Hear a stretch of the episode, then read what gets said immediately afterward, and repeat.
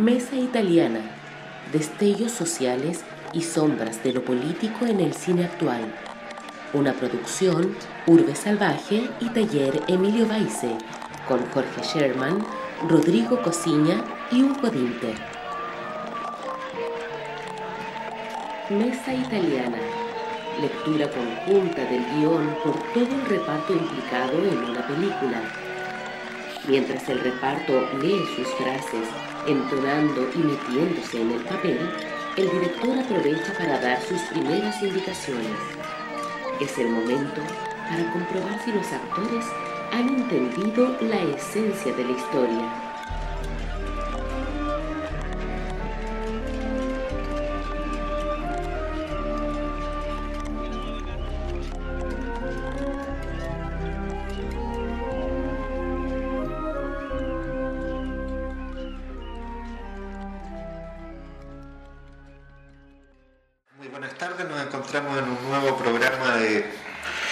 Italiana. La realidad en nuestro país, en Chile, da para una película, una película surrealista, de terror, de esperanza, poética. Eh, Chile cambió a partir del viernes 18 de octubre, es lo que se dice. La crisis es reflejo de la constatación del sistema neoliberal perverso. Algunos, los empresarios, los grandes grupos económicos lo avalan y defienden. Si hay algo, si algo falla, solo necesitan del mundo político y de la fuerza, la acción, la policía o el ejército para silenciar las demandas sociales.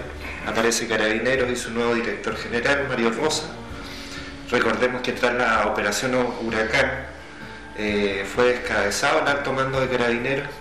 Durante estos últimos dos años han, sido, eh, han ido cayendo eh, alrededor de 35 generales no es menor eso. Eh, yo quisiera tocar en primer lugar, junto a nuestros invitados, Jorge Osorio, Rodrigo Cosiña, Jorge Sherman, eh, el tema de, de Mario Rosa. Me parece que es impresentable que un director general de carabineros, con todas las cosas que han pasado, los, muertos, los heridos por estos falines, eh, siga encabezando la policía chilena. No sé qué opiniones tienen ustedes referente a este personaje. Yo diría que totalmente inepto, tan inepto como Piñera o como Chadwick. Tal vez un poco más cruel. No sé qué, opinan acerca del, rol de la policía y su director general.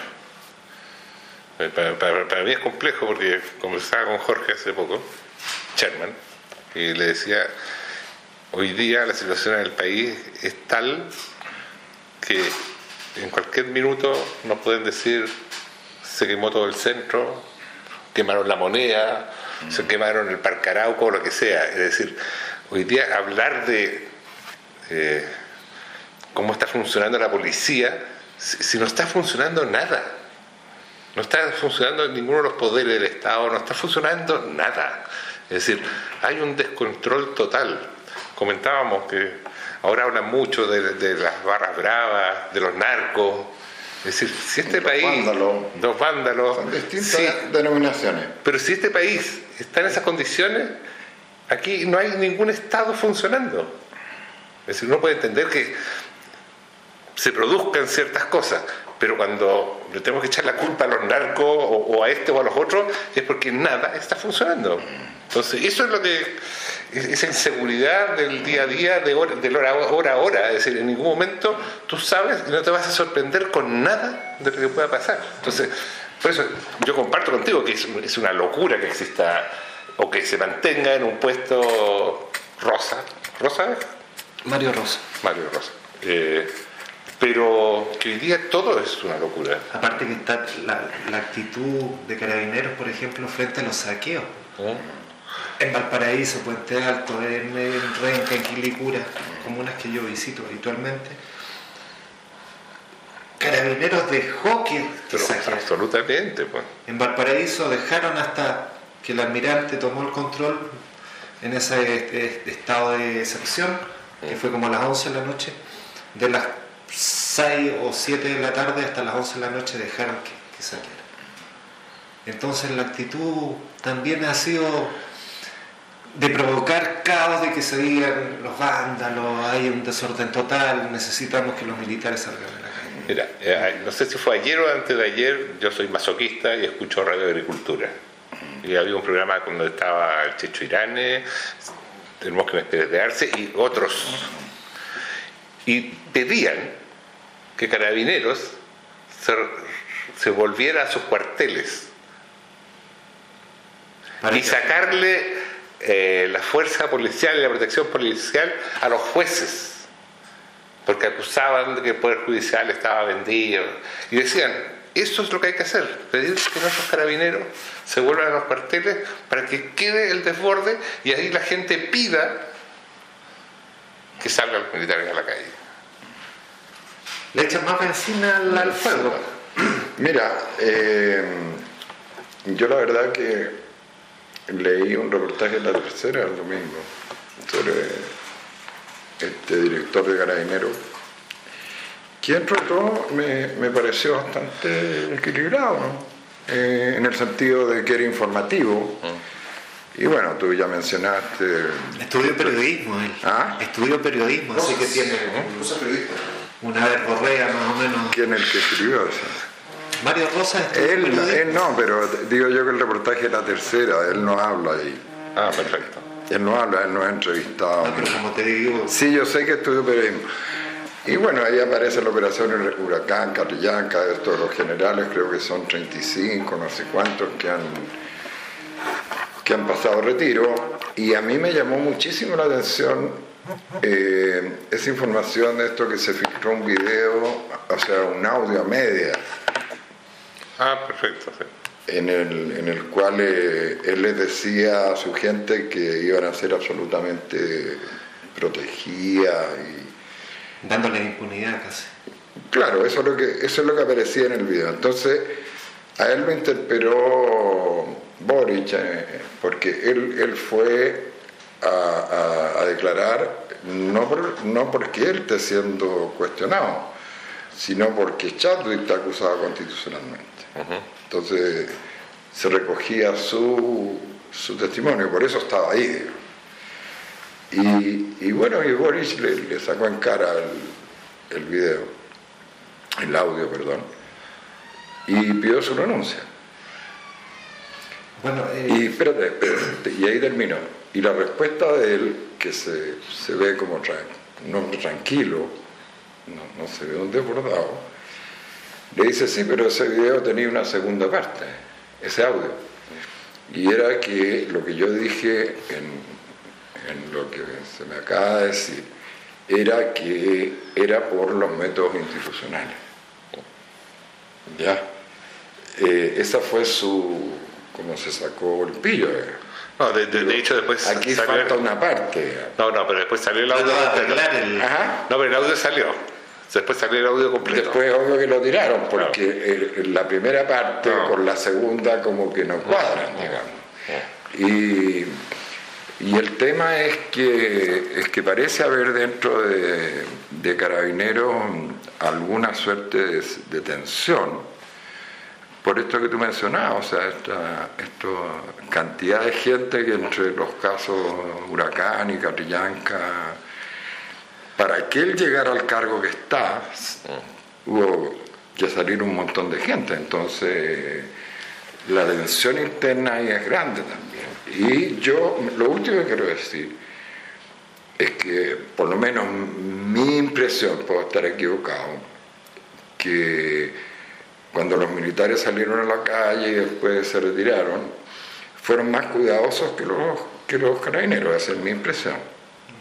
Incluso yo vi un video que ocurría en Viña del Mar, en que Carabineros quería reprimir una manifestación de jóvenes que no estaban haciendo ningún desmán. desmán, ni robando, ni saqueando, ni nada. Y curiosamente aparece un camión militar y se bajan los militares, se meten entre los jóvenes y carabineros y empiezan a hacer retroceder a los carabineros y finalmente los obligan a subirse a sus vehículos y a irse. Entonces tengo la impresión, por ese tipo de cosas y en general, que ellos han sido más cuidadosos. Bueno, la tesis de Mónica González es que existe una anarquía dentro de Carabineros. con, el, con el descabezamiento de estos 35 generales, donde cayeron algunos que estaban metidos en el golpe, se crearon ahí como círculos de poder entre ellos y hay una anarquía total. Yo hago una lectura un poco más, un poco más profunda, en el sentido que siento, y, un poco por la propia participación en, los eventos, que eh, se delata una precarización también de, la institución desde el punto de vista formativo, sobre todo, y, del, sujeto carabinero, del personaje. Eh, delatando una, poca sapiencia sobre el tratamiento de estos eh, procesos. y eso, creo que eso, es grave, porque en, realidad es una institución que tiene poder de, tiene poder de fuego y, y ha quedado tratado como por, las situaciones, toda asociada a derechos humanos y eso. Entonces, creo que el, análisis tiene que ser profundo en ese sentido, en, tener esta suerte de una fuerza armada marginal también y, que tiene códigos de diálogo justamente con los manifestantes que son más extremos en esas circunstancias coincidentes, ¿no? desde el punto de vista de su formación, desde el punto de vista de sus valores, de, cómo se, puede relacionar con la comunidad, eso yo creo que, ha sido poco tratado. Y, pensando que incluso los mecanismos de inteligencia, que, que, ya no es la inteligencia de la Guerra Fría, sino que es una inteligencia más bien de, de bien vivir, de convivencia, están totalmente obsoletos. Desde ahí como que creo que el, ejercicio fuerte es como de la ingeniería, un poco entender cuál es la seguridad, el concepto de seguridad, el, concepto de bienestar, el concepto de, repito, derecho humano, una situación transversal que tiene que ser tratada a una escala de formación mucho más profesional que lo que uno pueda aparentar. Eh, ver a un carabinero civil eh, en, la masa eh, no, es diferenciador respecto a, la gente que está generando destrozos o que tiene grado de violencia importante, entonces creo que incluso una situación de daño mental, que es necesario, de, sanidad mental, como de, la fuerza un poco y, un poco esta jerarquización también que se hace dentro de la, de la Fuerza Armada en general, donde ellos son básicamente el último eslabón. creo que, que, hay situaciones estructurales que son complejas, mm. que, que, atraviesan directamente mm. la, digamos, la, las cabezas jerárquicas mm. y ahí todo va a suceder. Ahora, ¿cómo te explicas tú en el tema de inteligencia que se hayan quemado ocho estaciones de metro y no se hayan advertido eso? No, o sea, yo pienso que eso, eso, eso tiene, tiene dos facetas. Una es la que dices tú, que, que una labor de inteligencia preventiva.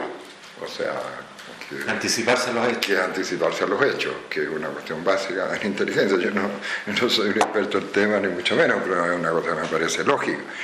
Y a mí lo que me parece insólito que llevemos cinco semanas, cinco ya, ¿no? Y resulta que no se sabe nada y hasta donde yo sé está acusado un profesor de matemáticas que iba saliendo de la católica y rompió un torniquete, y, rompió un torniquete, y creo que un muchacho en Puente Alto. Claro. O sea, eso es todo lo que hay en términos de detenidos pero, pero tipo pasando rompiendo torniquetes. Ahora, yo entiendo que para hacer lo que se hizo en 28 estaciones, eh, tú tienes que acceder a todo el sistema eléctrico del metro, el cual está tremendamente protegido. Estaban salas cerradas con llegada y con candado. Claro. Entonces, todo huele a otra cosa. Sí. O sea, la tesis que son los cubanos y los venezolanos y toda esa cosa que transmite la, la, derecha es una ficción, o sea, no tiene ningún asidero, eh, no tiene ninguna lógica desde el punto de vista de los cubanos y venezolanos venir a hacer una cosa así. ¿Ah? Eh, entonces, a mí me huele rarísimo, o sea, eh, eh, este tema y, como digo, a cinco semanas que no se sepa nada, me parece insólito. Además, con dos declaraciones de Piñera diciendo que tenía antes, había antecedentes de que había extranjeros que habían causado todo esto. Mm. Nunca dio ni una pista, ni un hilito de nada, pero lo declaró en toda oportunidad. Entonces, no, y los dichos de rosa se respetan los protocolos. Oh, sí, claro. eh, los balines son eh, de plástico. Son de goma. Siempre que, le preguntaban algo, que lo criticaban, salía con alguna cosa media. Sí, además el, tema de los balines se desmintió y salió el estudio de, de Ingeniería de la Chile, de la Facultad de Ciencias Físicas y Matemáticas, resulta que los balines tienen un 20% caucho y el 80% son sílice, eh, plomo y un tercer componente químico. Y, y eso fue importante porque Rosa dijo ya no más. Y lo que yo entiendo es que son muy pocas las policías en el mundo que permiten los balines. O sea, Chile es una excepción casi en permitir el tipo de balines que, que usaron, digamos. ¿Ya? Lo que se permite son las lacrimógenas y el lanzagua típico, digamos. Pero este tipo de armas, la policía en general en el mundo está prohibida. Bueno, Francia se negó a generar apoyo a la policía chilena a propósito de lo que está pasando. Claro, él, dijo de que el, uso de los balines con pérdida de, visión era accidental. Y todo dice que es sistemático y repetitivo. Claro. Entonces, hay un dolo ahí. Sí, pero hay dolo, hay mentira. Eh, ahora, alguien me dijo, pero los pacos son tan ineficientes que capaz que nunca estudiaron el contenido de los balines a las empresas que se los compraron. A eso me refiero con, la, con, los y los que la policía en ¿Ah? circunstancias donde también... ¿Ah? Nunca chequearon lo que Nunca, seguro que nunca chequearon. La última perla, Rosa es lo mejor dentro de lo peor de la elección de como director de Carabineros. Recordemos que él fue jefe de la mutualidad y el Departamento de Bienestar de Carabineros, mm. con sus cuestionadas pensiones de invalidez y préstamos al alto mando. Mm. El jefe de ese poderoso bienestar era precisamente el general Mario Rosa. Mm. Ahí se prestaron plata, hubo desfalco, estafa, millones. O sea, todo el mundo le debe favores a Rosa.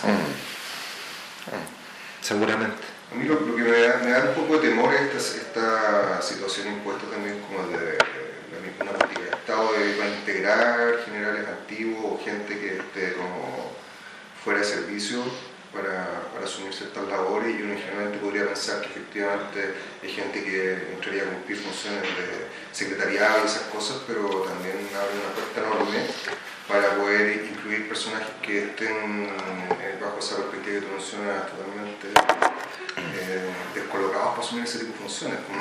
Eso se podría transformar en una cosa paramilitar. Totalmente.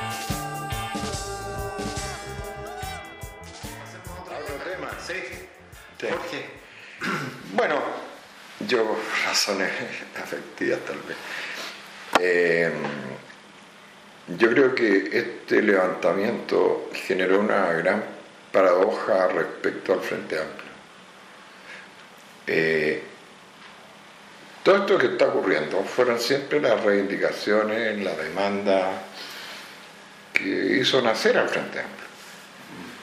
¿Ah? Más o menos. Pueden haber algunas excepciones, pero yo creo que en términos generales era así. Y con lo que nos encontramos después de esto es que el liderazgo que uno hubiera esperado, porque estaban como dadas, creo yo, las condiciones para que el Frente Amplio ejerciera ese liderazgo, resultó, yo diría que dinamitándolo. Eh, bueno, los hechos son conocidos, el acuerdo de paz, entre comillas, lo firmaron los liberales, comunes y Revolución Democrática, el Partido Humanista se negó, eh, gatilló la destrucción de Convergencia Social, la renuncia de Char, la renuncia de Cuevas, que era el vicepresidente. Eh, pero tú no calificas que la, que la, figura de Boric ahí es. Claro, no, eso, me faltaba eso. y Boric actuando a modo personal, Ahora, hasta donde yo sé, en la reunión donde se está cocinando esto, está la presidenta de Convergencia Social, la que es diputada, ¿no? Gael más Y bueno, a mediodía más o menos, por lo que yo leí, eh, ella habla con Boris, y, porque Boris ya está claro que, que iba a firmar sí o sí, y ella le dice que no puede ser, que esta tiene que ser una decisión de la, no sé cuál, cómo le llaman a la dirección del que no es partido todavía, además, de Convergencia Social. Y cuando ella ve que Boris está en una posición intransigente, se retira. O sea, se retiró del Parlamento, digamos. Y bueno, me imagino se habrá venido a Santiago a hablar con el resto, a decirle, oye, mira, Boris va para allá. ¿Ah? Ahora yo no entiendo qué, qué quiso hacer Boris. Se dejó llevar por un pánico político pecó de astuto aspirando a pasar por héroe, se apresuró al correr con colores propios, héroe o, villano. Pero, yo creo que aquí hay... De, espalda, al pueblo pasaría por villano. Eso es, lo que, es lo que quería decir. Aquí hay mucho ego, mucho individualismo, porque yo creo que la reacción de Char también es lo mismo. O sea, a mí lo que me parece que Char debiera haber hecho Oye, yo creo que después la Beatriz Sánchez, de ese lado del Frente Amplio, que uno diría el lado más de izquierda, digamos, era el gran líder. Y yo pienso que lo que correspondía en ese caso es que él, ¿no es cierto?, cualquiera sea su posición, sabemos que es otra, no está de acuerdo con lo que firmó Boris. Él debería haber ido, ¿no es cierto?, a su grupo y haber peleado sus posiciones eh, ahí. Y, resulta que aparece yéndose con 77 personas, de las cuales 34 son funcionarios municipales de Valparaíso, una cosa que uno dice, puta madre. Eh, bueno, y a los días renuncia a Cueva, que el vicepresidente, se va con otros 122. Entonces, bueno, yo le escribí un WhatsApp a una persona que participa mucho en el Frente Amplio que también renunció a Convergencia Social. Y le dije, oye, todo esto, que ya les conté para que lo voy a repetir, lo, puse en ese WhatsApp, digamos. Yo creo que el Frente Amplio se acabó. Y este, la guinda de la torta fue la Pamela Giles con sus nietecitos yendo a funar a la, a la Beatriz Sánchez. O sea, entonces yo cuando miro todo ese cuadro, digo, mira, está la posibilidad de liderar esto y resulta que hoy día el Frente Amplio ya casi creo no existe. Esa es la gran pregunta. ¿Existe o no existe? ¿Existe la posibilidad de, liderar esto? Ese era, ese era el análisis más profundo porque al final lo que queda es que también es la otra institucionalidad, la representación vertical política, que dentro de todo eh, dista bastante esa representativa relativamente menos. Yo lo de Boric lo, lo, veo incluso un poco más desde, desde una individualidad hacia la representación que tiene su propio territorio tu propio territorio. Sí, yo creo que desde ahí es importante eh, ver un poco el, fiato que pudo haber tenido desde esa perspectiva de ser un Magallanes, un patagónico, yo creo que no, no, es, no es un tratamiento aceptado para ninguna situación política, el Frente Amplio debería haber funcionado como soporte para las orgánicas que vienen de base.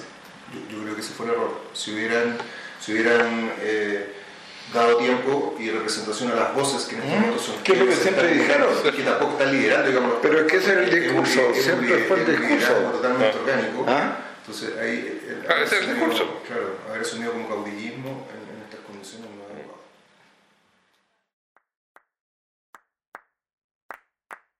El derecho de vivir sin miedo en nuestro país en conciencia y unidad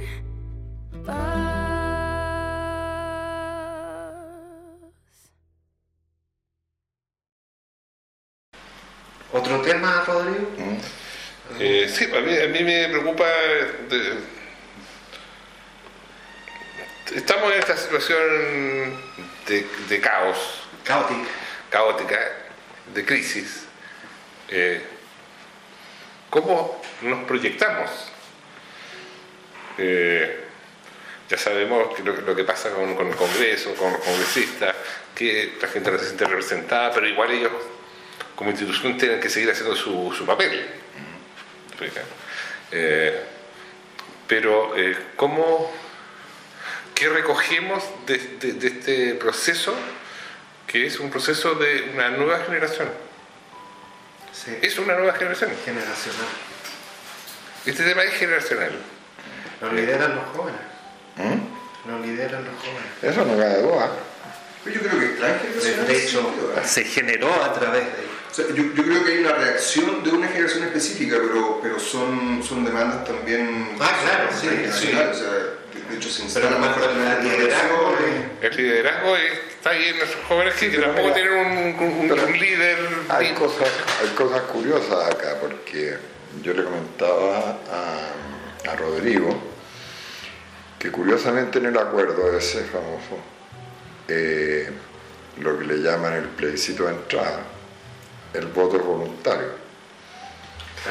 Y resulta que en el plebiscito salía El voto obligatorio. obligatorio.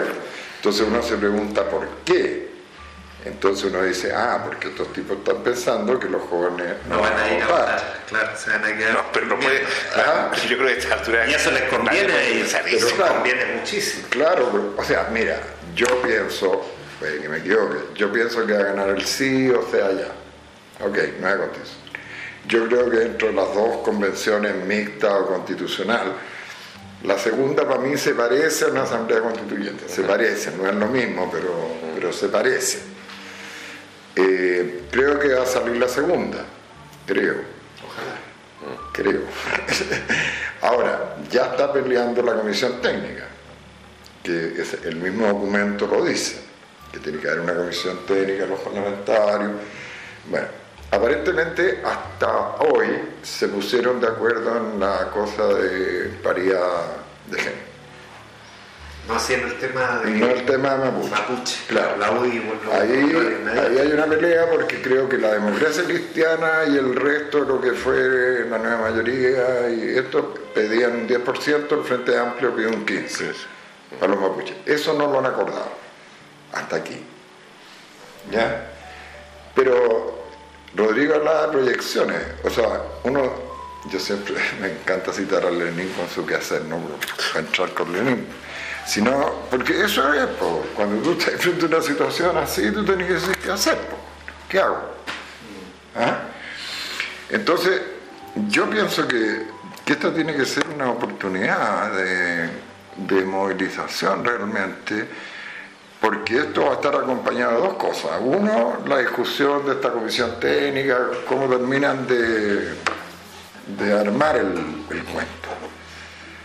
Y lo segundo es que, como vemos, las movilizaciones siguen. Por otro lado, los partidos acá, aparte de entrar en ese acuerdo, cuando ya la crisis está desatada, no, no son válidos, los parlamentarios no les cree nadie. Entonces, ¿cómo hacemos? Porque obviamente hay que ganar el sí, hay que ganar en la convención constitucional o constituyente, y después viene la elección de los representantes. Y eso se traslada a octubre, o sea, ahí vienen seis meses más. Y yo creo que alguien, lo único que se me ocurre es esta, ¿cómo se llama? La mesa de unidad social, algo de ese tipo, digamos. Tiene que liderar este huevo, o sea, si los partidos nadie les cree, alguien, no se me ocurre en este minuto otra instancia, puede que surja. Eh, Ahora está el tema también de que ante las demandas no se ha dado ninguna respuesta, no se ha dado ninguna solución. No, es, es cierto. sí. Gran, gran. no, porque Sí, no, no, y, y- y el problema mayor es que como, como- como el gobierno ha actuado tan lentamente, hoy día las demandas van a ser infinitas. Es decir, nunca van a poder ser satisfechas. No, es- porque, porque ya se corre el cerco y se corre y se Claro. corre. Entonces te dicen, te, damos 5. No, 5 no, queremos 100. Y le agregan 100, van a querer 500. Porque está todo descontrolado. Pero yo creo que esa ha sido también una falla comunicacional muy fuerte de, de todos los esta- de todas las instituciones. ¿eh? El hecho de estar en este momento tratando de, de guarecerse y de poder como eh, justificarse en su propia existencia, hablemos poder judicial, parlamentario, el Estado en sí mismo como figura de gobierno. Yo creo que, que la estrategia debe haber sido, ya, estamos en crisis y generar un, estado de bienestar, un estado de reflexión que permita, eh, de una manera, reorganizar las representaciones. Yo, creo que este centralismo que está dado tanto en, particular en la región metropolitana y en las ciudades capitales, hablemos de Valparaíso, Concepción, el norte de Gante está muy disperso todo, pero Antofagasta es un- es un enclave también importante desde el punto de vista de la manifestación y la expresión de la- de la- de la- del movimiento, digamos así, acá la violencia, etcétera, como quieras plantear. Yo, creo que hay que generar un, un- un- un estado, un stop, un, tiempo de, de no cometer errores tampoco desde el punto de vista de, del acelerar la toma de decisiones, sino que la intención debiera ser, ya, sí, está bien, en realidad mm, nadie está horizontalizar. Yo creo que es fundamental horizontalizar. Nadie está en este momento en, en- en una posición legítima, o sea, por lo tanto, defender esas posiciones no, a- no al lugar, o sea, fuera de esa situación, y dar un tiempo de reflexión y el Estado sostener ese tiempo de reflexión. Yo creo que desde ahí el concepto de asamblea constituyente o de cualquier otro nombre, como tú lo quieras nombrar, tiene que, tiene que existir un Estado incluso innovador. Y, y yo creo que esa, esa es, es una situación que dentro de la historia de Chile también ha ido replicando, en el sentido que, que se ha ido de otra manera copiando estos modelos que por, eh, por- tiempo de, adaptación llegan de una manera tarde a Chile y, y, bueno, se copia del modelo extranjero porque nuestras situaciones geográficas, nuestras situaciones de poblamiento son totalmente distintos. Las necesidades de Magallanes son totalmente distintas a las necesidades del norte grande. Entonces hay, una- hay un concepto de nación malentendido. Y yo creo que en ese sentido la reflexión tiene que ser un poco más profunda y el Estado generar un, un- un momentum en ese sentido de reflexión y de, y de elegir qué manera vamos a tener de organizarnos. Sí, pero, eso es pero- pero- pero para que se dé eso, tiene que darse un, un- un decálogo mínimo. Sí, Pero que y va más allá eso que la gente tenga que decir, ya, no importa, nos están dando esto, nos están, nos están prometiendo esto otro, pero hoy día nadie cree en nada. po. Por eso, lo Y, fundamental. y- y lo que sí nos damos cuenta con el videíto que subieron del molde de, de arriba, del barrio alto, ese señor que aparece insultando a gente, él no es un señor. Ese es el problema. Que él es el reflejo de lo que piensan mucha gente en este país. Que se sienten propietarios. Me imagino, disculpa, es que me imagino un estado de excepción, pero no, no, no un estado de excepción. No, pero me refiero a un estado de excepción donde los centros educativos eh, forma- de formación universitaria para no sé, se transformen en lugares de, de concentración de gente, para que exista discusión, para que. eh, yo creo que el acelerar, acelerar el proceso hacia y, y- y dar como soluciones inmediatas, valga la redundancia, no es la solución no es la solución. Hay que generar un Estado que permita eh, profundizar en la discusión, bajar la tensión, eh, permitir la, coexistencia, la convivencia, volver un poco a un Estado eh, más armónico, que permita generar una construcción basal importante. En, un encuentro en un cabildo de ciencias sociales y, y- y- y arte, donde me tocó ir como geofísico, eh, mi reflexión era que Chile es un país tectónico y estamos acostumbrados a estar constantemente bajo, bajo, bajo situaciones de riesgo natural que se expresan cada vez eh, más, más aceleradamente, eso se llama el periodo de retorno, ¿no es cierto? los procesos son cada vez más rápidos, terremotos, etc. Tenemos esa práctica. Y, y hoy en día esa, esa situación tectónica se, se trasladó al comportamiento de la población. O sea, hay un estallido en este momento, hay una caldera geotectónica que explotó en Santiago y que tiene réplica toda a lo largo de toda la falla, digamos así, de Atacama, a lo largo de todo el país. Entonces, el- la situación de la resiliencia tiene que estar muy bien diseñado y, y y en ese sentido como el- el- la contención del Estado tiene que ser muy fuerte también para generar un proceso que de- de- nos permita, eh, primero que nada, eh, salir de esta, de esta situación angustiante, de no saber qué es lo que va a suceder y, tener un tiempo importante de reflexión, incluso hasta financiada. ¿Por qué? Porque resulta que hoy en día tú tienes dos mundos. Tienes un mundo institucional donde ellos siguen ganando sus sueldos, siguen haciendo el trabajo y, en, otra dimensión, en otra área también está sucediendo lo mismo. Hay trabajo, hay un trabajo muy fuerte de líderes, de organizaciones que están invirtiendo tiempo, que, incluso su propia su propia ejecución en el tiempo, es decir, su, propia dedicación en el tiempo está en riesgo porque va a llegar enero, va a llegar febrero, van a tener plata para poder seguir conversando, se acabó ahí y, nuevamente la conversación va a quedar centrada dentro de los poderes del Estado. Entonces, insisto, el gobierno debería generar una situación reflexiva donde se, haga un paréntesis y podamos conversar. Y generar una base para una asamblea constituyente, si es que ese es el, concepto, que yo creo, yo creo que el, tema, por ejemplo, del Parlamento, pero entendiendo el Parlamento equilino, una situación que esto se puede transformar fácilmente en una guerra de 500 años más, o sea, si, se si se llega a una situación extrema desde el punto de vista del gobierno, una instalación de una fuerza militar para el control de la, del, movimiento, esto se te va a, va a generar una contra, un negativo, un positivo, digamos así, una copia en el, movimiento social que puede llevar al extremismo, que puede llevar a persecuciones que son mucho más dramáticas.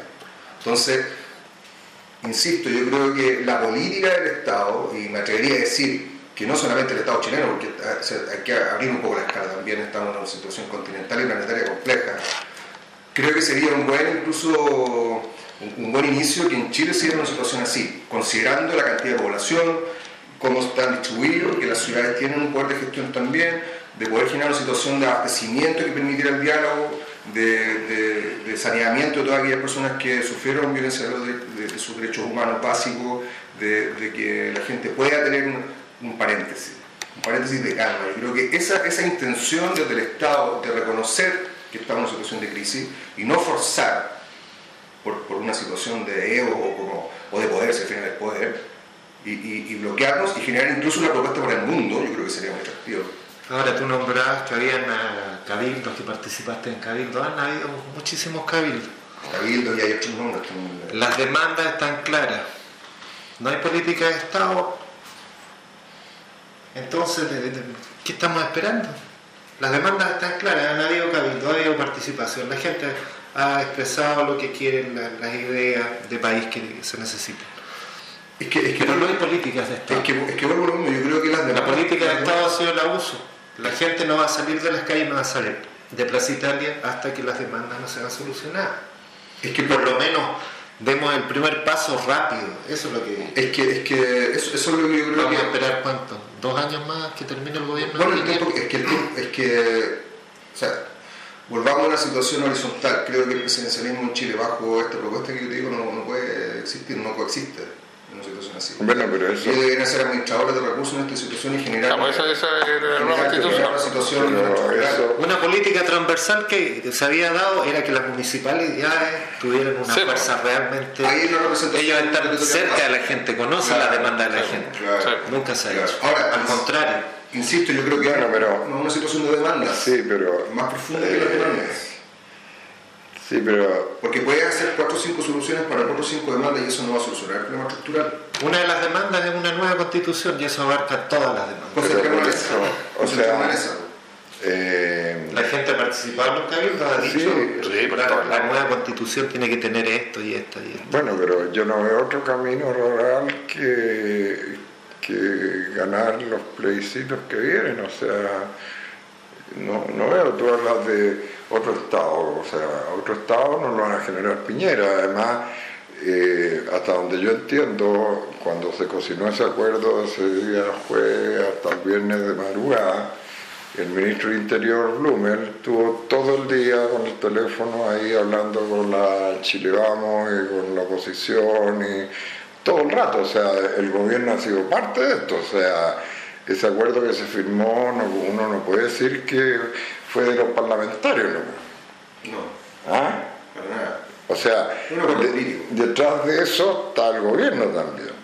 Entonces, eso es lo que está dispuesto a ceder. ¿Ya? El Estado. ¿Ya? El Estado, hoy. O sea, el Estado, bueno, el Estado es el gobierno, tenemos los tribunales, tenemos el Parlamento, hay varias instancias que constituyen, las Fuerzas Armadas constituyen el Estado también. Sí. Entonces, ¿Cuáles han, han sido las grandes respuestas del gobierno? ¿Subieron un poco el sueldo mínimo? no, pero mira, todo es tramposo. Porque Por eso mismo te lo digo. Todo es tramposo, porque resulta que ya vamos a subir el sueldo mínimo a 3.50, después dijeron ya a 3.70 bajo ciertas condiciones. Pero eso es de carga fiscal, eso no es a los empresarios. No, y se está solucionando. Entonces, si es de carga fiscal, lo pagamos todo.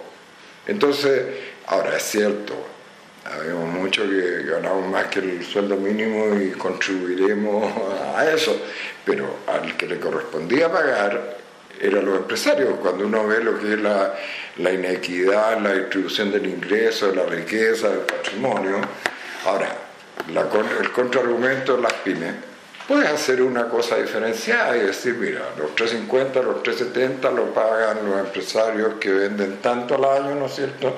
Y en el caso de las pymes ya lo financiamos todo. O sea, si tú tienes voluntad, el problema es que este es un gobierno de los empresarios y los tipos no quieren ceder. Entonces a mí me cuesta de repente seguirte cuando tú insistes que el Estado, el Estado es esto, y estamos condicionados. Es lo que hay. Es que, es que pa- para mí es, una- es un análisis... Y no creo que el Estado abra una, una discusión democrática. Es que, vuelvo, yo creo que esta situación que nosotros vemos tan localmente, tan insularmente desde Chile, la República de Chile, entendámoslo así, está dentro de un sistema que es continental, donde en el resto de los países se están dando situaciones de- eh, igualmente de la- del mismo origen, del- de, la misma forma, de la misma orgánica. Yo creo que es una posibilidad, incluso incluso, voy a atrever, a propósito de, de la reunificación que está viendo el pueblo mapuche, no solamente el pueblo mapuche, sino que todos los pueblos, en el caso de Bolivia, o sea, es un mapuche trasladado en otra latitud. Entonces, yo creo que es, es una posibilidad para de una vez por todas generar un propio modelo. Sí, pero no. Creo que es, creo que es Frente la a eso, yo, mi única reflexión, nosotros no tenemos los fusiles. es que va a ser Los fusiles los tienen las Fuerzas Armadas. y Pero con la estamos nueva constitución sí se podría establecer un nuevo Estamos sonados. So, Ellos que es tienen la única alternativa. Que es la única alternativa. ¿Cómo vamos a llegar y si vamos a alcanzar a llegar?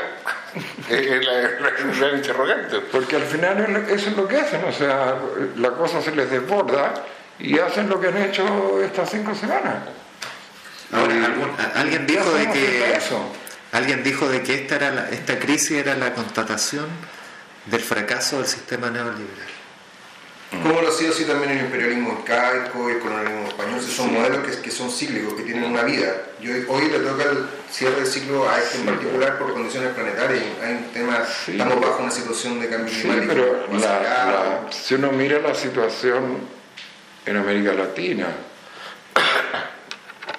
tenemos a López Obrador en México, ¿cuántas veces lo intentó? Tres o cuatro. Eh, pareciera ser que la situación en Uruguay se va a voltear para el otro lado, después de 15 años de Frente Amplio. Hasta hace un mes teníamos Bolivia. Estamos atrincherados en este momento, la. No, pero espérate, que no todo es así. Por otro lado, eh, los, los peronistas lograron ponerse de acuerdo entre ellos, cosa que no lograron la vez pasada hace cuatro años, y ganó Macri y Argentina se, se volcó al neoliberalismo y ahora resulta que la situación se volteó. Eh, entonces la situación está, como dice Bauman, muy líquida en América Latina, ¿no es cierto? Se están moviendo para todos lados. Convulsión. Hay convulsión, pero, pero para los dos lados. No por uno solo, o sea, no es que haya una ola contra el neoliberalismo así que está arrasando, digamos, ni mucho menos. Entonces es complicada la situación. Y ¿Ah? para, mí una de las cosas significativas de lo que ha pasado con todo esto es las demandas de los basureros. Mm. Y eso fue para mí un, un golpe al mentón a todo Chile. Que tuviesen que pedir 2000 años- en el año 2019 tener un espacio donde comer y derecho a baño. Derecho a baño. Ellos son contratados por las municipalidades. Entonces eso demuestra el Chile real que, aunque quisiéramos, no lo conocíamos. Es una especie de neoesclavismo. Total, total. Claro. Pero si uno lo ve en todos lados. O sea, yo te digo, o sea, Pero, pero eso a mí fue como el desnudarte.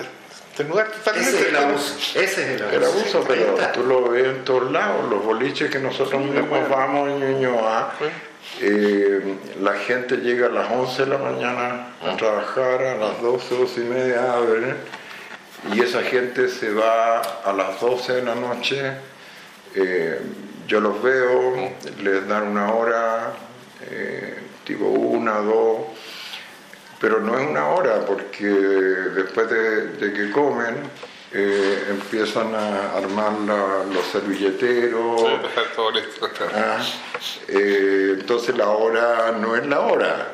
Entonces imagínate, no sé, una madre, bueno, si tiene que llegar a las 11, bueno, alcanzará a llevar al cabro chico al colegio, ¿no es cierto?, en la mañana, llega para acá, llega de vuelta a su casa a las 12, a la 1, eh, duerme 5 o 6 horas y vuelta la weá. Entonces el abuso contra los, los trabajadores y las trabajadoras es misericordia. Es misericordia realmente. ¿Ya? Entonces lo- los basureros, bueno, ya el extremo, ¿no es cierto? No, ni siquiera tener un, un baño. Eh, pero el, o sea, la- lo que fue la reforma laboral de, Pinochet y que se le hicieron algunos ajustes en, el periodo posterior, sigue siendo muy precaria para la gente. Muy precaria. A eso me refiero con que para poder lograr un buen trabajo de base es necesario que se generen condiciones mínimas en un tiempo acotado antes de decidir cuáles son las verdaderas soluciones puntuales, donde se garantice la participación de la gente ba- bajo normas básicas.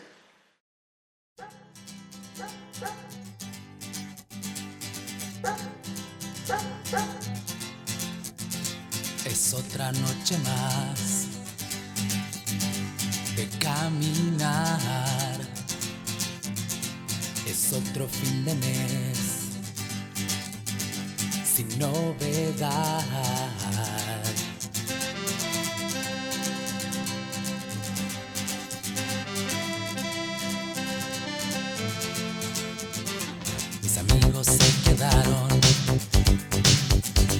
Igual que tú.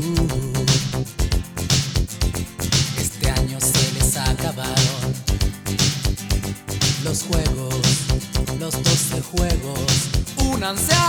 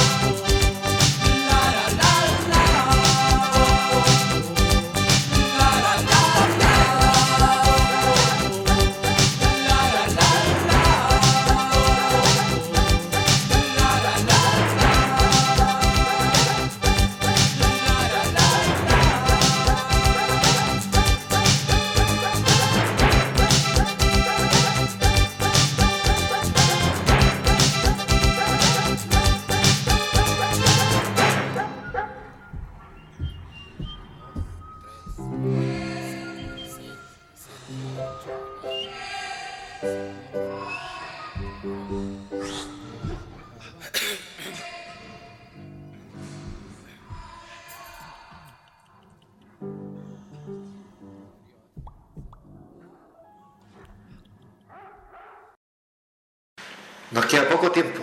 Abordemos el último tema que a mí me llama mucho la atención, que se genera a través de lo que acabamos de, conversar, que es el tema de, los, de, las capuchas y los saqueadores, mm. que no es lo mismo, desde mi punto de vista no es lo mismo. Estos tipos encapuchados, que están en la primera línea y son mm. casi siempre muy jóvenes, lo de ellos nace a través de, ideas, es una ideología lo que los mueve a ellos. Los saqueadores no, los saqueadores están ahí en una cosa material, se roban un televisor o un microondas o 20 champús que después se los revenden a otras personas. Pero hay una cosa totalmente diferente entre, entre capuchas, estos muchachos que están en la primera línea. Yo he estado, eh, iba a tomar fotos. Cada vez me asombro más. Una vez llegó un, un viejito de como 80 años, sacó de la mochila una pañoleta, un casco y, se fue a la primera línea, tenía 80 años. Ah. Yo dije, vamos a ganar, sí, vamos a ganar. Vamos a ganar si esta persona está ahí junto con, los, con estos muchachos. Que es transversal, ¿ah? antes, la primera vez que yo vi a estos encapuchados fue hace 5 o 6 años, también en Plaza Italia. Eran como punkies, tenían como unas lanzas, muy flacos, se veían muy extraños. Ahora es la primera línea de todos estos muchachos que tiran piedras hay estudiantes universitarios, hay hijos de pobladores, hay mujeres, hay niños, hay eh, ancianos, gente universitaria que se, que se nota que no son de, las privadas. Se ha dado caso en la Universidad del Desarrollo, hubo una manifestación donde habían alumnos de la Universidad del Desarrollo de la otra universidad y que unos profesores los acusaron con carabineros, los tomaron presos. O sea, en las universidades privadas, incluso de la, de la cota 1000, hay gente que va a manifestarse y que a lo mejor están dentro de, los, de, las capuchas. Sí, mira, es interesante. Yo no sé si lo leyeron, salió una suerte de columna muy bonita sobre este tema, en la cual decía, hace 15 años atrás, los encapuchados estaban al final de la marcha entonces la marcha terminaba y los encabuchados dejaban la cagada. ¿Ya? Entonces esa columna va recorriendo y dice, bueno, hace 10 años empezaron a moverse hacia los costados. Ya no estaban al final de la marcha.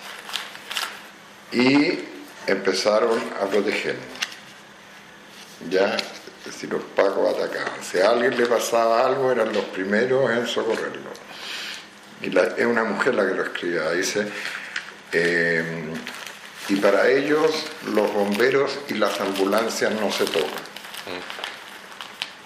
Eh, y bueno, dice, y finalmente terminaron como tú escribiste, o sea, terminaron adelante, también haciendo esta labor.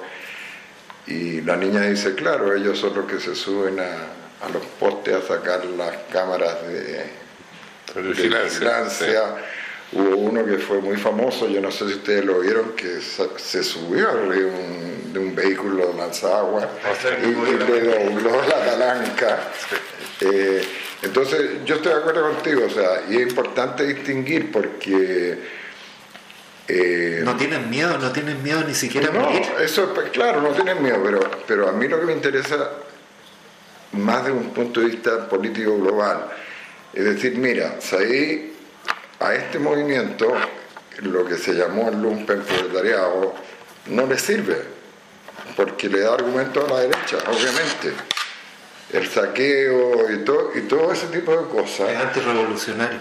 Bueno, yo le contaba a Rodrigo que me encontré con, un, con una cita de Engel en, en las luchas campesinas en Alemania, que que un libro de mediados del siglo XIX, y él dice aceptar la ayuda del lumpen proletariado, dice, es traicionar la lucha de clase. Es, una súper fuerte. Pero ahí tú estás hablando de los saqueadores. Claro, Sí. No, ese pero hay que, hay que separarlo, como dices tú, pero claramente. A eso me refiero, lo que pasa es que siempre se entendió así, o sea, si tú lees, y después encontré un artículo y Marx decía más o menos lo mismo, Trotsky decía más o menos lo mismo, o sea, a nosotros que queremos hacer la revolución y terminar con, con el zarismo, no nos sirve de nada, nos perjudica. Y, y es lógico porque tú le das argumentos a la derecha y a los militares y a todos, A los medios de a comunicación. los medios de comunicación, ¿cachai? Pero es que al final es crear los enemigos que, para los cuales el gobierno quiere tener guerra. O sea, al final, Está claro, pero lo que yo que, estoy... un poco, por ejemplo, de que los capuchos, sean- yo, yo estaba también sacando fotografía Sí. y conversaba, me enfrentaba, Sí. eh, así como con carabineros por los capuchos, por situación de la imagen, de la foto. Y, y creo que es, es totalmente. es- es- no tiene distinción de clase. No, está bien, pero No Jorge, tiene distinción de clase. lo que estoy tratando de decir es que desde la tradición revolucionaria del siglo XIX, esos grupos siempre fueron vistos por los líderes como un problema. Claro, pero es que eso me refiero, porque. Ah, no como una ayuda. No, por supuesto. Jorge, cu- cuando, cuando te digo que la- en, la situación actual el problema es el Estado, me estoy refiriendo a la República establecida bajo paradigma europeo, donde los, que generaron, los que constituyeron las repúblicas fue gente que vino desde Europa con su dinero ya resuelto para generar repúblicas en un continente americano que venía desde la postcolonia.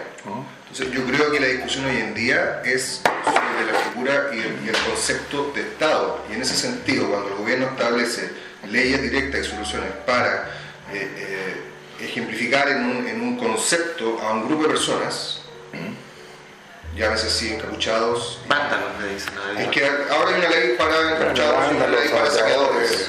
Lo que tú quieras.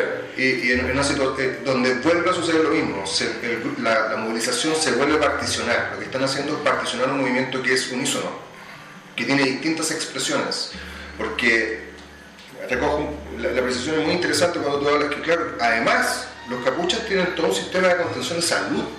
Pero si lo dice ahí esta chica. Por eso te digo, o sea, yo creo que diferenciar entre unos y otros es una estrategia de Estado para poder focalizar Pero no, la estrategia de ellos es decir son todos los mismos. Son todos iguales, son todos iguales de pero verdad. bajo concepto. Son- no, Sí, La estrategia es que, es decir, es son el todos iguales. agarre un cabro Da lo Son todos los mismos. lo mismo, estos son todos los mismos, los encapuchados, los narcos, los estos, son todos iguales. El mismo paquete. Por eso te digo, Y eso es lo que yo digo, no podemos nosotros desde nuestra postura aceptar eso y decir, mira, nosotros somos otra cosa y ahí está la distinción entre la violencia política y la violencia delictual, que son dos cosas totalmente diferentes, totalmente diferentes. es, muy, yo- es muy complejo. Yo vuelvo a insistir, yo creo que se necesita tiempo. Se necesita tiempo, se necesita analizar en profundidad el proceso, generar diálogo. Eh, vuelvo a lo mismo, porque también he visto gente que saquea y que el resultado del saqueo no va para ellos, va para cierto. ancianos, va para los abuelitos. El concepto del abuelito en el saqueador y en, y en Sí. el, y en el- en el capucha está súper bien instalado. Entonces, vuelvo, yo creo que no podemos caer en el juego de precipit- precipitar la toma de decisiones y la conceptualización incluso teórica de lo que está sucediendo a propósito de un pie forzado que está teniendo el Estado respecto a la no entrega de soluciones. Eso es estratégico. Ellos están generando un estado de tensión que puede detonar una guerra civil fácilmente, fácilmente, escalable, escalable, pero con inicio aquí en la región metropolitana, a propósito de que no, no- de que no tenemos un sistema que nos permita poder entender qué es lo que está sucediendo. No, Ni mira, yo o sea, te- Ahora, la- la de las dispersión- razones- Esto tiene sus complejidades, porque la misma mujer que escribió esta columna que yo referí, ella cuenta, me imagino que porque lo vio, que robaron pañales de una farmacia, supongo, de un supermercado, y ¿sabes lo que hacían? Los tiraban en, en- en los jardines infantiles y en lugares de ancianos. y en, y en los hogares de ancianos. Entonces, es como complicada la cuestión de repente. Ahora, en el, tema, en el tema de los saqueos, se producen los saqueos. Los medios de comunicación informan, saqueo, han saqueado todo. La gente está pidiendo a los militares para que terminen con los saqueos. Esa es una de las grandes razones que dan ellos. Saquemos a los militares porque están saqueando toda la ciudad, todo. No se puede vivir tranquilo. Es una estrategia. Sí, así, pero Absolutamente. lo que, lo que no cabe duda, lo que no, no cabe duda que, que el miedo se ha generalizado, la incertidumbre se ha generalizado. Eh, Y la violencia se la genera. violencia se ha generalizado. Entonces, demasiado, demasiado. entonces yo me encuentro la otra vez con una persona que me dijo, mira, yo no soy política, nunca le he sido, nunca me he interesado, yo nunca había votado. Y, y- y en realidad me dijo, bueno, tú que parece que cacháis un poco política, eh, ¿qué va a pasar? ¿Qué hago? Porque yo quiero tomar una posición. ¿Me entiendes? O sea, esto, y estoy cagado de susto, me dijo. A eso me refiero con que es necesario un- una Estoy cagado susto, me dijo. proceso de mediación muy fuerte. ¿Qué va a pasar? Yo creo que eso nos estamos preguntando todos de distintas eh, posiciones, más políticos, menos políticos, en términos de participación, de conocimiento. Todos nos estamos preguntando, ¿y qué va a pasar? Lamentablemente estás bajo la figura de un volcán en erupción. Ahora, ese es el tema. Puede explotar otro volcán más allá, abrirse una cámara más allá, hay una cosa. El último tema, y con esto terminamos, Sí. cortito, si damos opiniones, ¿qué es lo que, que debería pedir el mundo de la, de la cultura en una nueva constitución? Algunos han dicho pensiones, si hay gente que ha trabajado 20 años debería tener por lo menos una pensión mínima. Pero tú lo quieres dividir. Perdón. Que habla Jorge. No, mira, Una política cultural realmente donde podamos ver hacia dónde nos dirigimos. Actualmente existe el, el evento cultural, esto, lo otro, pero... sí, mira, yo- a mí lo que se me ocurre, así como inmediatamente, porque me pillaste de sorpresa con esto, eh, yo creo que habría que buscar algún mecanismo de estabilización de los ingresos de los artistas. Eh, porque, bueno, sabemos eh, lo que pasa en general con los, con los artistas y, bueno, el, el- tema de las pensiones también es un tema importante. Y lo tercero que se me ocurre es que hay que repensar muy bien el- el- la cuestión de los fondos concursables, o sea, y ver un mecanismo de, de financiamiento, por supuesto, estatal, como el que existe, Menos competitivo. claro, que esté basado en otros criterios, Claro, hay que cambiar criterio. hay que cambiar los criterios sobre los cuales se eligen, hay que facilitarle la vida a los artistas para que postulen, porque yo he sabido de muchísima gente que renuncia a postular porque todo ese juego tecnológico y todo eso, y, y que inscribir el perfil y después postular el proyecto, Segregacionista. y no tienen plata para pagarlo porque hay especialistas, porque en esta weá se externaliza todo, ¿no es cierto? En este sistema neoliberal. Entonces yo también sé de gente que le vende a un artista el servicio, ya, ok, yo te hago el proyecto. Y bueno, los que podrán pagar lo pagan. Pero los que no pueden pagar están sonados y quedan sometidos a algún tecnológico amigo que le hace, que le hace el favor, digamos. Se crea un círculo vicioso. Claro, entonces es una cosa muy perversa. Entonces, ahí es donde yo, yo creo también que hay que meterle mano firme, digamos, al, al tema de los fondos para los artistas. ¿Estamos? Oye, la última opinión. No, sin opinión. Se acabaron las opiniones, se acabó la democracia. Yo creo que, que hablar de, de la cultura, el patrimonio, eh, como un apéndice del Estado ha sido uno de los errores basales de toda esta situación que estamos viviendo.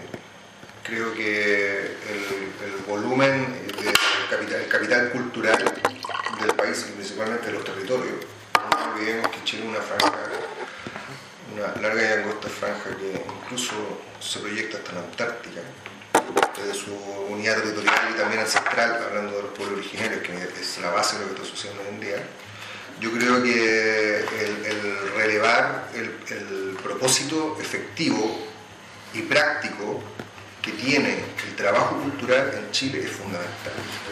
Es fundamental.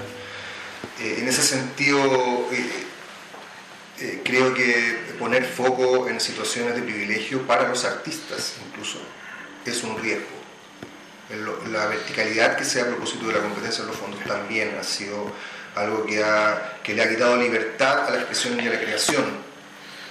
ha, capitalizado la creación. La política de Estado bajo, para la cultura ha sido la creación de industrias culturales y eso para muchos es tremendamente contraproducente con el mismo concepto de cultura. Entonces, eh, creo que debe, debe, existir una interdisciplinaridad dentro del Estado que es fundamental. No puede ser discusión solo del ministro de Economía y el ministro del Interior y la CGO soluciones para el país. Eso no puede ser. Es, es una ignorancia eh, estructural eh, hasta flight. Yo, yo, creo que hay una situación desde el punto de vista de quienes administran el Estado respecto a no entender la realidad, y eso está directamente una cultura que deriva de una precarización de, todo lo que tiene que ver con las ciencias y el arte y la creación en Bueno, con esta última reflexión dejamos, ponemos término a este programa de Mesa Italiana. Nos reencontraremos en un par de semanas más, ojalá para poder hablar acerca de cine y no de la crisis en Chile que ojalá se solucione. Buenas tardes, chao. Mesa Italiana, destellos sociales y sombras de lo político en el cine actual.